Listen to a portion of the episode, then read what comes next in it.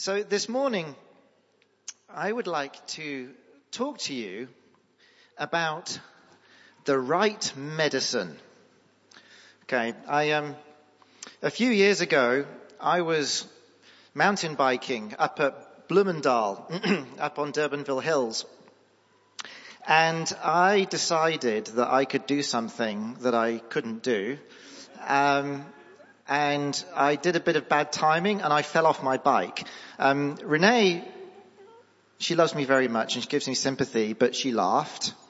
Um, she was also filming me at the time, so we got to rewatch me falling off my bike in slow motion. Um, but as I was carrying my bike back to the car after my spectacular fall, my arm was really hurting. I was in a lot of pain. I knew something wasn't right and I knew that I needed to get it looked at. So, um, so I went to my financial advisor. and uh, he heard my story and he advised me that I should invest in the stock market, uh, which I did. Um, but my arm was still hurting, so uh, I went to the optician, and he said you need glasses, which I do but my arm still hurt. Nothing was helping. I went to the bike shop. They said my bike needed getting fixed. I fixed that. My arm still hurt. Now the point is that the problem actually wasn't my financial portfolio or my bike's gearing. My problem was my arm.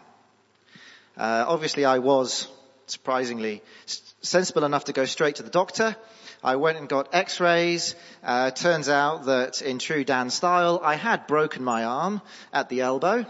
Um, and I still can't straighten it properly to this day. The point is this. When there was something wrong with me, I needed the right kind of medicine. Now, we've been hearing a bit this morning already through worship about the great healer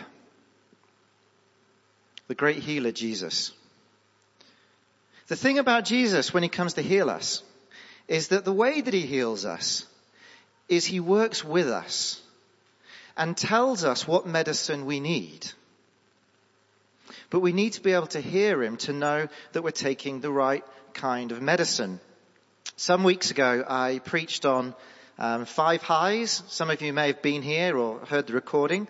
Um, we were speaking about God's plan and purpose for our lives and how sometimes we have some sins that just keep tripping us up over and over and over those high places in our lives.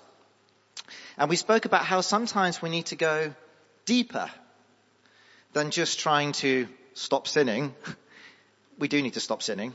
But we need to go deeper than that and understand the brokenness in our life that takes it there. Uh, Proverbs 26:11 puts it very vividly when it says this: "As a dog returns to its vomit, so fools repeat their folly." And often that seems to be us. We just go back to the same old folly time and time again. I know I certainly have. Um, there's been patterns in my my life in the past. Um, sometimes I think the enemy doesn't need to bother tempting me again. He just watches me repeat the same old stuff over and over. Um, so this morning I want to try and make it a bit more practical. Um, some of you may have been here for Jonathan Conrathe and things for the last few weeks. We've had some incredible times of ministry. And that may have raised questions for you. Maybe you were waiting for a healing, for a breakthrough of some kind, and you're not quite sure that you've experienced it yet. I'd like to share with you this morning some practical things about the right medicine to help you with those things you might be struggling with. So to do that, I'm going to look at four things. Firstly, I'm going to look at what am I? Secondly, I'm going to look at who am I? Why do I? And how can I? What am I? Who am I? Why do I and how can I? So we're going to start at the beginning. It's a very good place to start. So what am I? Well, this might seem like a really, really obvious question to ask. I mean, I'm a person, you're a person, we're all people, I hope. I mean, I know Hollywood says that half of us are all like highly developed AI robots, but I'm going to assume we're all people. But we're not just people. The late Will Morer would often say this. We are not essentially human beings having a temporary spiritual exist- experience. We are eternal spirit beings having a temporary human experience. That's absolutely true. If we want to understand why we struggle with things, we have to understand what we are. And to understand what we are, we have to understand how we're made. So we are going to get right back to the start. We're going all the way go, going all the way back to Genesis. Now, at this point, I'm going to get slightly theological just for a couple of minutes. Um, I hope you'll forgive me. It's not complicated, but I'm going to do that just because I think it helps us to understand a little bit about what we are and how God made us. In Genesis 1 verse 2, we read about God's Spirit hovering over the waters. We don't have anything to do. Oh, we do. Okay. So there we are. So, Genesis 1 verse 2 says this, Now the earth was formless and empty. Darkness was over the surface of the deep and the Spirit of God was hovering over the waters. Now the, the word there in Hebrew used to describe the Spirit of God hovering over the, the waters is ruach. And it speaks of an eternal spirit, not of this earth. I'm going to come back to that, but remember that. There's a word that means spirit. God then goes on to create everything else. In chapter 1 verse 11, God creates plant life. Then God said, let the land produce vegetation, seed-bearing plants and trees on the land that bear fruit with seed in it, according to their various kinds. This is life. It, it is life. It's made of cells. It grows. It has DNA. It's not what we'd call sentient. It doesn't have a mind of its own. It has no emotion. You know, celery doesn't get upset with you if you don't eat it. Okay, it just goes wrong. Okay, and in some ways, our flesh and blood has a lot of similarity to plants. Because you know what? We've got cells. We've got DNA. But God wasn't done. So he carries on creating. And he next goes on to the fish in the sea and the animals on the land. Verse 24 says, and God said, let the land produce living creatures according to their kinds, livestock, creatures that move along the ground, wild animals according to its kinds. And it was so. Now the word there, creature, is a Hebrew word, nephesh. Now that's the word that in English we'd often use the word soul for that. I mean it's, it's basically thoughts, desires, emotions, that kind of thing. It's like what gives us sentience, thinking. So in other words, the animals here were made with something more than just flesh and blood. They were made with a mind to think with.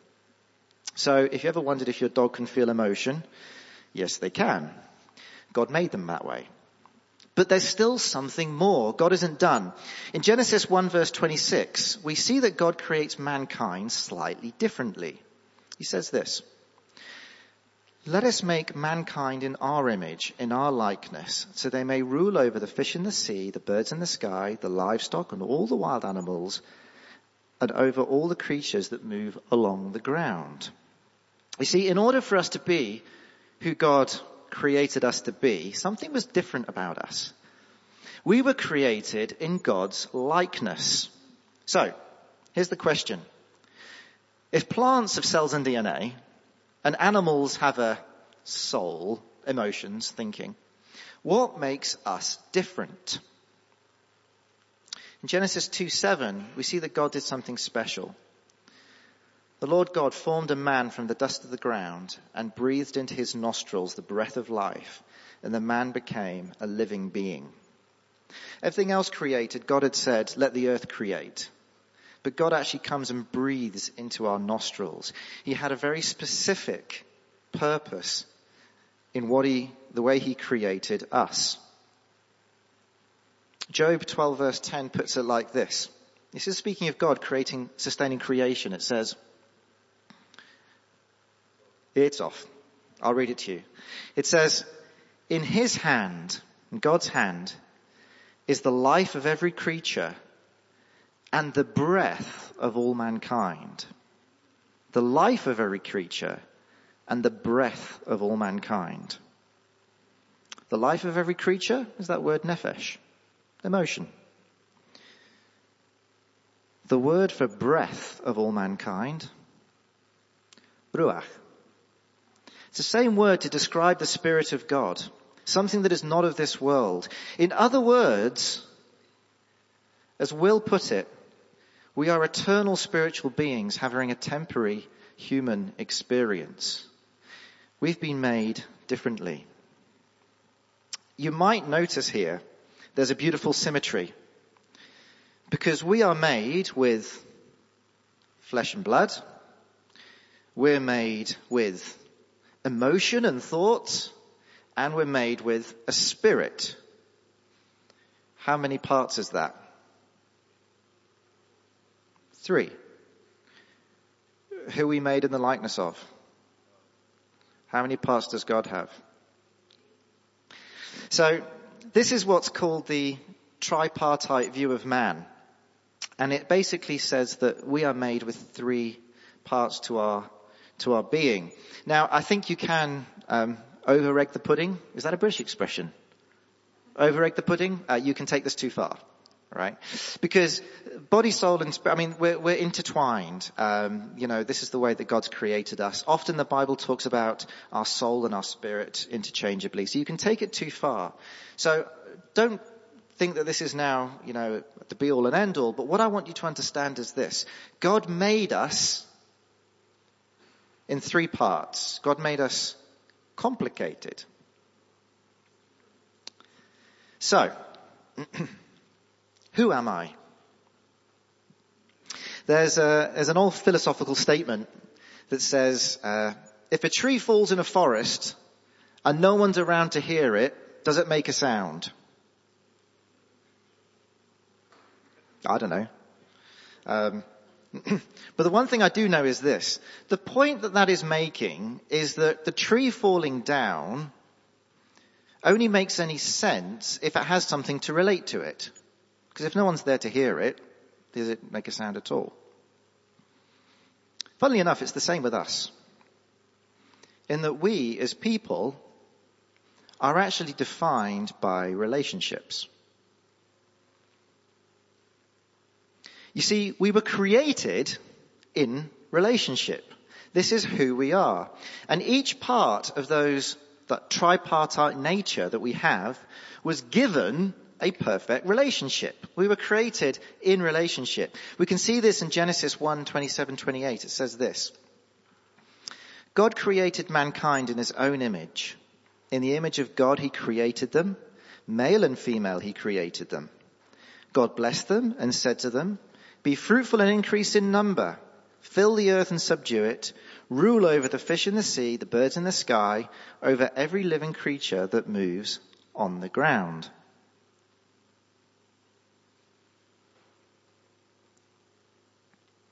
So I don't know if you noticed, but in just those two verses, we've got three perfect relationships.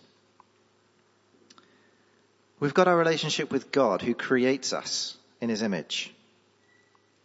We've got a relationship between people, male and female, he created them and he blessed them. And we've got a relationship with the world, our flesh and blood, because we're told to rule over the fish in the sea and the birds in the sky. We're supposed to tend the world. We're created with three perfect relationships. That's who we are. Unfortunately, as you know, that doesn't end there, um, because we have an enemy. And this enemy wanted to destroy the image of God in us. How are you going to do that? You're going to do that by destroying the relationships that say who we are. Our relationship to God, our relationship to each other, and our relationship to the world. So Satan came to Eve and said, did God really say? He starts sowing doubt. He's like, he's trying to break that relationship. He's like, really? Is that really what he said? As we know what happens, she takes some fruit, she eats it, she gives some to Adam. In that, There's another unity that was broken because the unity between Adam and Eve was broken as well. Um, Genesis 3:12 says this. This is where Adam starts blaming Eve. The man said, "The woman you put here with me, she gave me some fruit of the tree and I ate it." Second relationship is broken. And the brokenness doesn't end there. God curses the world. And as he curses the world, he also breaks the relationship between us and creation. Work's going to be hard. Childbirth's going to be painful. Every part of who we are has been broken by the fall. Adam, uh, he actually had to live with this. Think about this. This is hectic, right? So Adam now, he's got a broken relationship with God, broken relationship with his wife, a broken relationship with the land that he's supposed to look after. Um, how long do you think he lived after that? to stew in his brokenness. 800 years. Lifespans were much longer before the flood uh, because the ecosystem of the world was different. He died at 930 years. So 800 years to stew on every, all of that. That's brokenness. That's the damage that the enemy sowed into those relationships. And ever since that point, mankind is now broken. John 8:44 says this. Jesus is talking to the Jews. He says, "You belong to your father the devil and you want to carry out your father's desires. He was a murderer from the beginning, not holding to the truth, for there is no truth in him. When he lies, he speaks his native language, for he is a liar and the father of lies." Of course, the enemy doesn't want us to know this, right? Um, very, very few people, I think, would actually desire to belong to the devil. I mean, those kind of people have got bigger problems. The, for the most of us, the enemy just knows that we're defined by our relationships. That's the way God made us to be in relationship. So what he does is he distracts us by giving us something else to belong to. A badge to wear. It's no accident that the world is full of people trying to find an identity right now, uh, be it you know, political parties or social justice or the career you have or, you know, gender identity. It's, what the enemy is trying to do is trying to give us something to belong to, to distract from the fact that our true relationship with him is broken. Maybe none of those apply to you. I'm going to bring it slightly closer to home. Sorry. So maybe you don't feel like, you know, you, you wear these, what are these badges, you know, you're not crusading on social justice or something, okay? But what about rugby? Surfing? Being a parent? Are any of these things something that you gravitate to people around so that you can have a sense of belonging? None of those things are bad in themselves. But is that where you find your identity? Because if you're trying to find your identity in something in the world with somebody else, the chances are that there's a deeper sense of broken with this identity, with him. All these groups, when we make these groups, they exclude other people. They create a tribe. It's a poor substitute for real fellowship and it's not God's heart. The enemy knows that there's power in fellowship and a blessing in unity. So he'll try and give us these distractions, but sometimes, sometimes he can't keep us away from fellowship. He wants to, but he can't. If you're sitting here this morning, that means that in some way the enemy's already lost. Because you're sitting here surrounded by people that love you and want the best for you. So you have fellowship. And I hope you have a fellowship with God. So then the enemy will do something else. If he can't stop us from having fellowship, what he'll do is he'll try and cripple those relationships. And the ways he, way he does that is by wounding us. Deeply, emotionally, spiritually, and normally it's in a private place. A private place that we can't or don't want to reveal. Every time we feel like we're getting victory somewhere, he'll come to us as the father of lies and whisper more lies. He tries to keep us in a place of pain and bondage. So that brings us to the next question. Why do I? Why do I? When I was younger, um, like most young people, I seemed to think that I was in total control of my life and my future. Yeah, the, the more the years go by, I realize I'm not really much in control at all. Certainly not I thought, thought I was. And for many years I had patterns of sin that would manifest in my life. And I used to think that the answer was self-control. yeah. Um, listen, self-control is a good thing. But it's not the answer. Because no matter how hard I tried, I kept going back to those bad places. And I realized there was something deeper in me that needed to be sorted out. I found myself sympathizing a lot with the apostle Paul in Romans 7. He says this. This is very Paulish, the way he says this, so you'll have to bear with me, but you'll understand. I do not understand what I do. For what I want to do, I do not do. But what I hate to do, as it is, it is no longer I myself who do it, but sin living in me. For I know that good itself does not dwell in me, that is in my sinful nature. For I have a desire to do what is good, but I can't carry it out. For I do not do the good I want to do, but the evil that I don't want to do, this I keep doing. He's basically saying, I don't want to want to do these things, but my, my flesh still wants to. I just don't want my flesh to want to do it. So he's like in this battle with himself. Verse 24 in, in Romans 7 says this, What a wretched man I am! Who will rescue me from this body that is subject to death? Ooh, okay. But I get it. I get it because you know what? I'm caught in these patterns of sin and I'm like, I don't want to do them anymore, but then I find myself doing them. I'm like, what am I doing? You see, me personally, my story, I got saved when I was probably about 11. I've always been in church. I've always been in fellowship with other believers. I've always known how important that was. But the enemy knew that the way to get to me was to wound me. So he did when I was a teenager. That story's for another time, but I was left with a deep, deep sense of inadequacy that I carried for 25 years. And it manifested in all sorts of ways, some of which I spoke about a few weeks ago. But I had this brokenness because of this deep wound and I just couldn't get free. And sometimes we make a relationship with that wound. Sometimes that wound that we have, in my case it was feeling of inadequacy.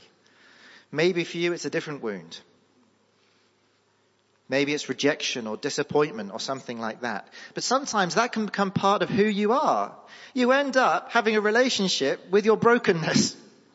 It ends up being a safe place to go to. I wonder how many of us are carrying a wound like that. How many of us speak harshly to our spouse or our kids because we're carrying wounds from our own parents? How many of us indulge in gossip because speaking ill of others soothes our own wounds of a lack of self-esteem?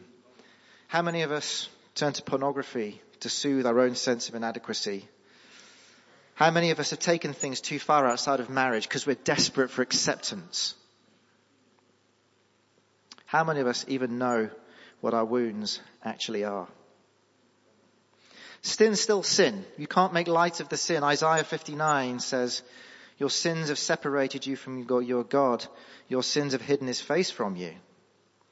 So, our sin is, is, is still something that separates us from God. It's not an excuse to say we have a wound. But there is a healer. There is a healer who can heal every part of who we are. Corinthians 6 verse 17 says that we're united with the Lord and one with Him in spirit, but our soul and nature are still of this world. So if we want to be truly free, we need to allow God to do that deep work in us and heal every kind of relationship. So finally, I want to talk about how can I? We've spoken about how we're made, how we're made complex beings, how we're made with a flesh and blood, how we're made with emotions, how we're made spiritual. So when I broke my arm, when I catapulted off my bike, I went to the doctor and he told me that the operation to fix my arm was a bit risky. Uh, so he suggested that rather than operation, I would just go to see a physio a lot and do a lot of hard work. Um, yeah, that didn't work for me. I just thought positive thinking. I can like, you know, I just cycle on it and stuff and it'll be, yeah, it's still bent. I'm still broken. See, the thing is this, I got the right diagnosis, but I wanted to find another way. And that I think is what we do with the wounds in our lives very often. We avoid the diagnosis. We don't really want to reveal that thing. And finally we do reveal that thing. And then we get the diagnosis and we're like, okay, that's what I need to do. But then the enemy, the father of lies, tells us the worst lie of all. We know we're broken. He's told us that already. That much was truth. But then he tells us that we cannot be loved and forgiven. That's a lie. Because you can be loved. You are loved. And you can be forgiven. So to make this practical, just as I finish, I want to go back to those three parts that we're made of. Now again, I, I want to stress this. Don't take the whole three parts of man too far because that could take you funny places, but I do want to un- understand that there is something about the right way that God deals with us. So firstly, if there's an issue with our flesh and blood, you need a doctor. Doctors matter. Because physical things can hamper our relationship with God. Now the reality is we live in a fallen world. Our bodies are still subject to the curse, even though our spirits are safe with, with Jesus. And we are going to suffer while we remain here. Unless Jesus returns in our lifetime, but we're all going to die someday. Sorry, downer, but it's true.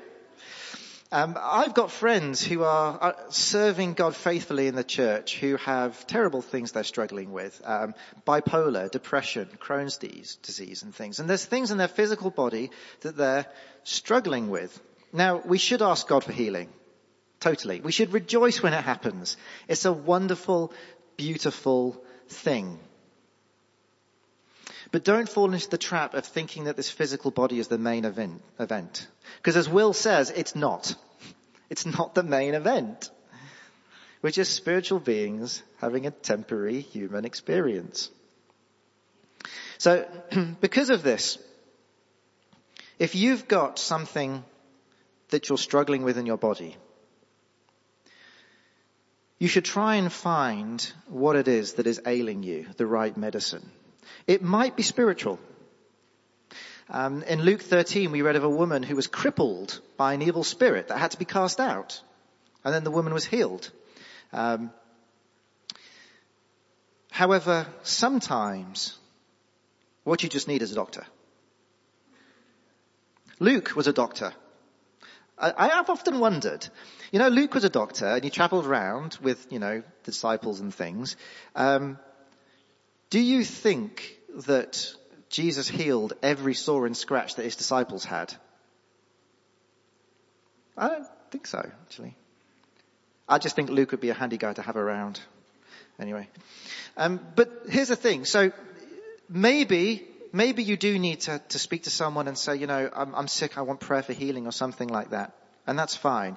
But don't think that everything is purely a spiritual attack because it might not be. I was watching a video the other day from America and this guy was casting out, you know, the demon of kidney disease from someone, which I thought was a very specific demon to have.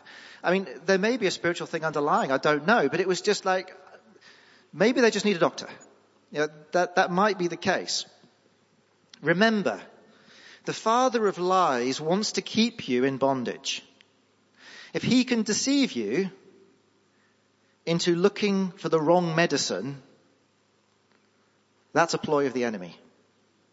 To be wise. However, in the same way that the financial advisor couldn't help me with my broken arm, sometimes we do need to go a little deeper as well. Because we may be manifesting physically, emotionally, a deeper wound inside us because we are also made with emotions and a nature. There can be deep wounds in our heart. The way that we're made is that when something wounds us, our body will try and wrap that thing up and protect us from that wound. That's why we get an abscess. You know, the body's trying to deal with that thing. When we get emotional wounds, we do the same. We try and wrap them up. We try and protect ourselves from them. But they're still there. Gradually poisoning our bodies. They hinder us in our walk. And just like an abscess, eventually they're going to manifest. And that's not pretty. It can be physical sickness, it can be spiritual sickness, and this is often why we're caught in a habitual sin, because we've got a deeper wound that's just festering that we're never, ever dealing with. To heal in these areas, you've got to be ready for some emotional heart surgery. Often they're things that we can't understand ourselves because our body has buried them so deep, we don't even know what they are or why they're there. But we often see the manifestation I get very angry. I don't know why. I'm struggling with lust and I don't know why. Talk to someone. Why am I struggling in this area? Is there a root within me? If you're married, maybe you can open up to your spouse. Maybe if that's not appropriate, you can find an accountability partner. This is the beauty of being in a church of brothers and sisters. Um, if you're struggling, you can also go to counseling. Last year I went to counseling to um, help me understand some of my past struggles, and it was an absolute revelation for me. It was a Christian counselor. And actually I spoke to him about some things that God had given me the victory in, but I didn't know how or why. And when the counselor exposed those things in me that were the roots, I realized just how much mess God had cleaned up. And it helped me in my healing. Even though I wasn't bound in the sin anymore, there was healing that had to come. And the counseling really helped me with that. The one advice I'd give you, I'm not saying secular, secular counselors are, are a bad thing. They can often help you identify wounds. But a secular counselor won't prescribe the great healer. They'll give you sticking plasters, but they won't really help you heal in the deep way that only Jesus can do. So if you're going to find a counselor, use a Christian counselor. So maybe you've got a sickness in your body and you need physical healing. So find prayer. Go to a doctor. Maybe you've got emotional wounds that you are carrying. They're affecting your mind. They're affecting your thoughts. Be accountable. But maybe it's something else. Maybe it's a spiritual affliction. We read in the Bible about oppressive spirits, demon possession and such things. It is absolutely real. We're in a spiritual battle and the enemy is trying to take us out. 1 Peter 5 says this, be alert and of sober mind. Your enemy, the devil, prowls around like a roaring lion looking for someone to devour. It's a hectic picture. So if you're struggling with something, be it in your body, be it in your emotion. Remember there's a spiritual battle going on that you may not be able to see. And maybe you need people to come alongside you for a time of deliverance. Some of you were in some deliverance training yesterday. I heard from Renee that it was a, an incredible time of equipping because these things are real. And these things we need to deal with. 2 Corinthians 10 says, For though we live in the world, we do not wage war as the world does. The weapons we fight with are not the weapons of the world. On the contrary, they have divine power to demolish strongholds. Maybe you don't need a doctor or you don't need a counselor. Maybe you actually need the Spirit of God to come and do a work in you. In my experience, circumstances we're in, my experience, they generally haven't been a spiritual attack. um, it's generally been God teaching me something. Because Romans 5 says that suffering brings character and hope. I don't think the enemy wants to bring character and hope. so circumstances are often from God. So if you've lost your job, I feel very bad for you. It's not necessarily a spiritual attack or whatever it be. But someone said to me once, a very wise man said to me many years ago, I was talking about these things about, you know, spiritual warfare. And he said to me, Dan, because he spoke like that, Dan, you can't see a demon round every corner in life. And he was right. You shouldn't be seeing demons round every corner in life. But I'm more concerned about the demons in the dark corners of my life.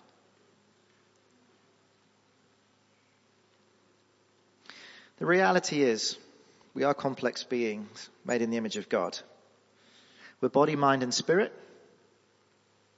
And we need the right medicine for the thing that is causing us sickness. We can be wounded in any of these places. And often we're wounded in all of these places at once. There is still one healer. There is one healer who has the medicine for all of our wounds. It starts with Jesus. Hebrews 12, 1 to 3 says this. Therefore, since we're surrounded by such a great cloud of witnesses, let us throw off everything that hinders and the sin that so easily entangles. And let us run with perseverance the race marked out for us, fixing our eyes on Jesus, the pioneer and perfecter of faith. For the joy set before him, he endured the cross, scorning its shame, and sat down at the right hand of the throne of God. Consider him who endured such opposition from sinners so that you will not grow weary and lose heart. For me, I was certainly in a po- point when I was in the midst of struggling with, with sin. I was growing weary and I was losing heart. I wanted to throw off everything that hindered me, the sin that so easily entangled. And ultimately, I couldn't do it myself. The only way I could do that was to fix my eyes on Jesus, the pioneer and perfecter of my faith, and the one who died to set me free. We're going to have a chance later this week to actually do business with God and allow the great healer to minister to us. So the elders have arranged a, a course called Power Through Position, which is going to be Thursday, Friday and Saturday morning. What I've tried to do this morning is to give you a biblical foundation for understanding that you need the right medicine for the sickness you have. And you need people and the Holy Spirit and the Word of God to highlight in you the places where you need healing, the medicine you need. It's the same healer, but it can sometimes be different medicine that you need. And the quickest way to healing is to take the right medicine. When we do this, we can have victory over those high places in our lives. And we can find out where we truly belong. Jesus said to the Jews that their father was the father of lies. But for us, if we know Jesus, Romans 8 tells us that we have a different Father. For those who are led by the Spirit of God are the children of God. The Spirit you received does not make you slaves so that you live in fear again. Rather, the Spirit you received brought about your adoption to sonship, and by Him we cry, Abba, Father.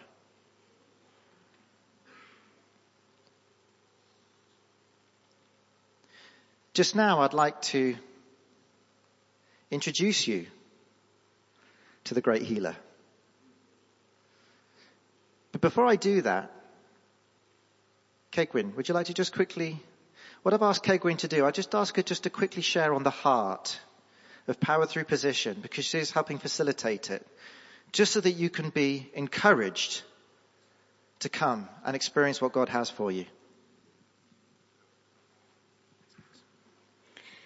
So you can hear what Dan is saying. We spend a lot of time washing the outside of our cups. but inside, it's absolutely filthy. And, and who in their right mind actually goes and makes a cup of coffee in a dirty cup?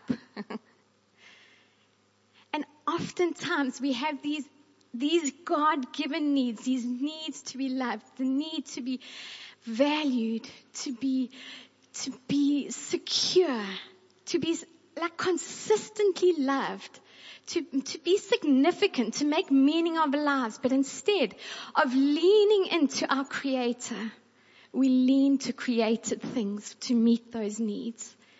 And this week, Angela and, Ant are going to help us as to how we can learn to turn to the Lord.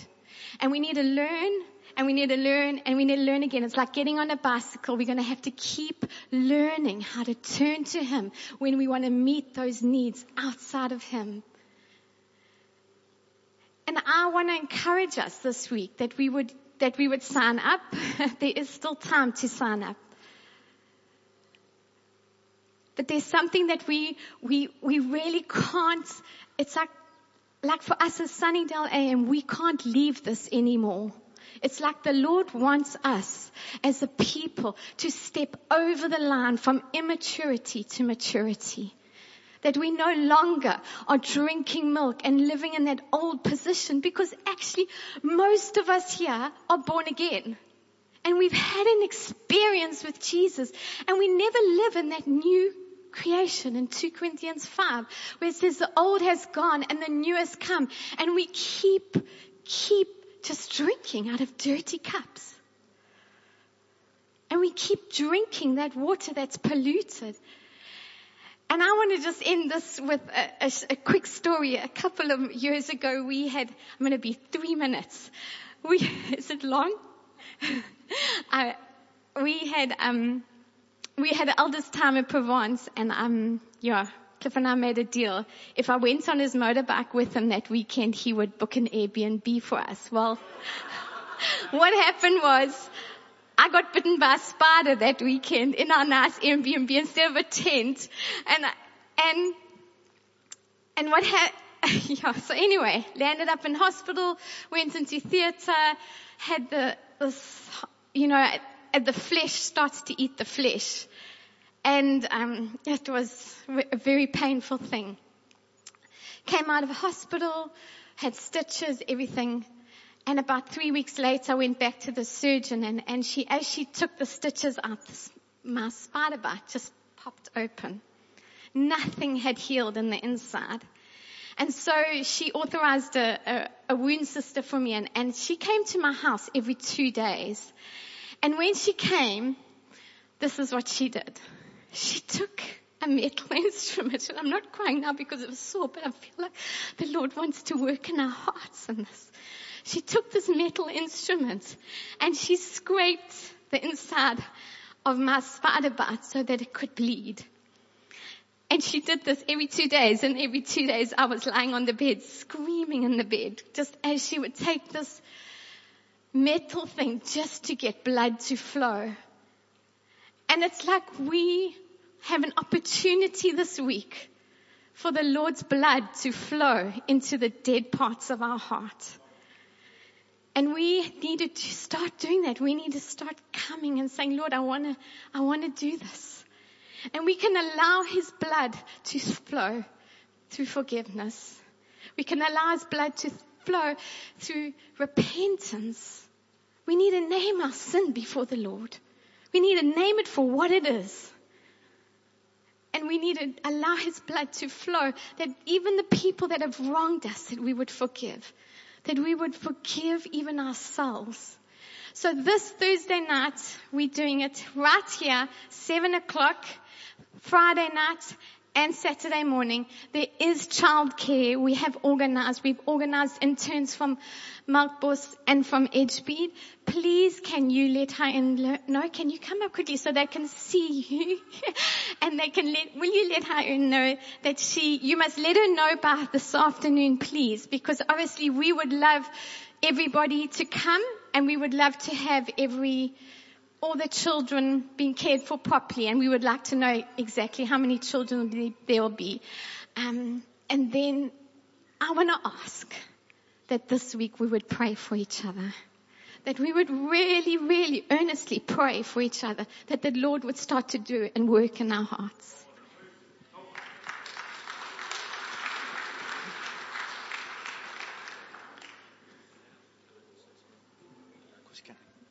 Hi guys. So, um, are we all excited for power through position? Okay, that's great. I heard some guys, um, I heard some guys say, uh, uh, you know, listen, uh, you know, I heard that it's a Saturday morning, uh, and and you know, so because there's a Saturday morning involved, uh, I'm not going to come because that's a bit too much of a commitment for one week.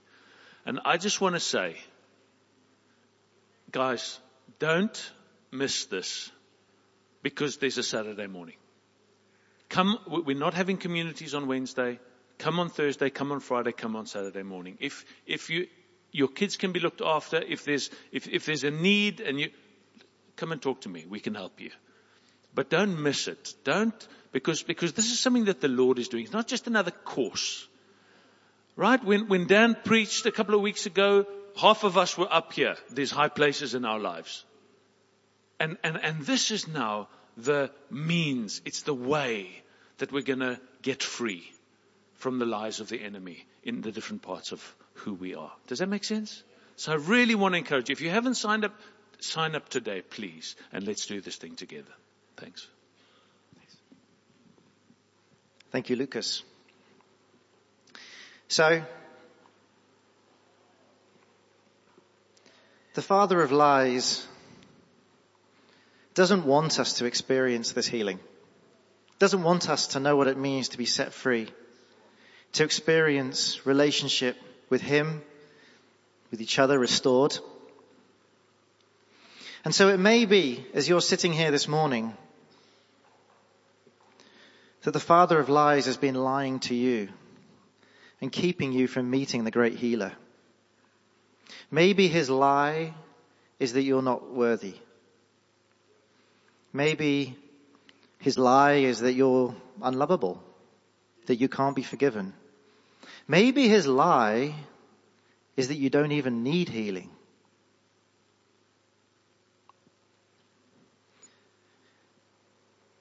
This morning you've got an opportunity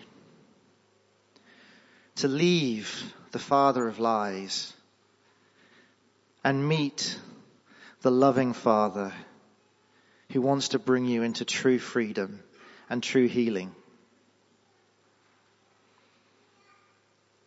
The Father sent His Son 2,000 years ago to die on a cross, to suffer the wounds that we deserve, so that we can be set free if only we trust in Him. So this morning, if I could just ask for us all just to close our eyes just for a moment. This morning I want to give an opportunity to anyone here who has heard the true Father, the Heavenly Father calling you with healing in His hands and you want to meet Him for the first time. If that's you, I would love to have the privilege of praying with you this morning that you would meet the great healer. But for that, I need to know who you are so we can pray with you. If there's anyone here who wants to meet Jesus for the first time, can I just ask you to put your hand up for me so I can see you and I can pray with you? Is there anyone here this morning?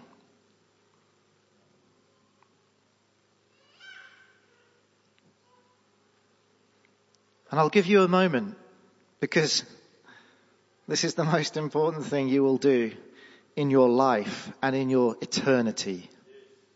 Is there anyone here who needs to meet with Jesus for the healer for the first time?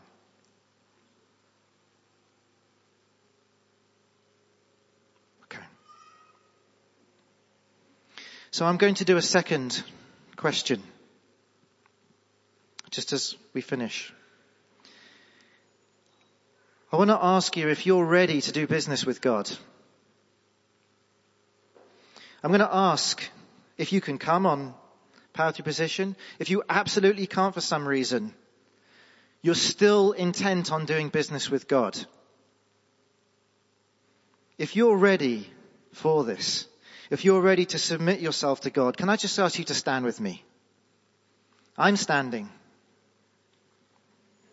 And I'd just like to pray with us all as we finish.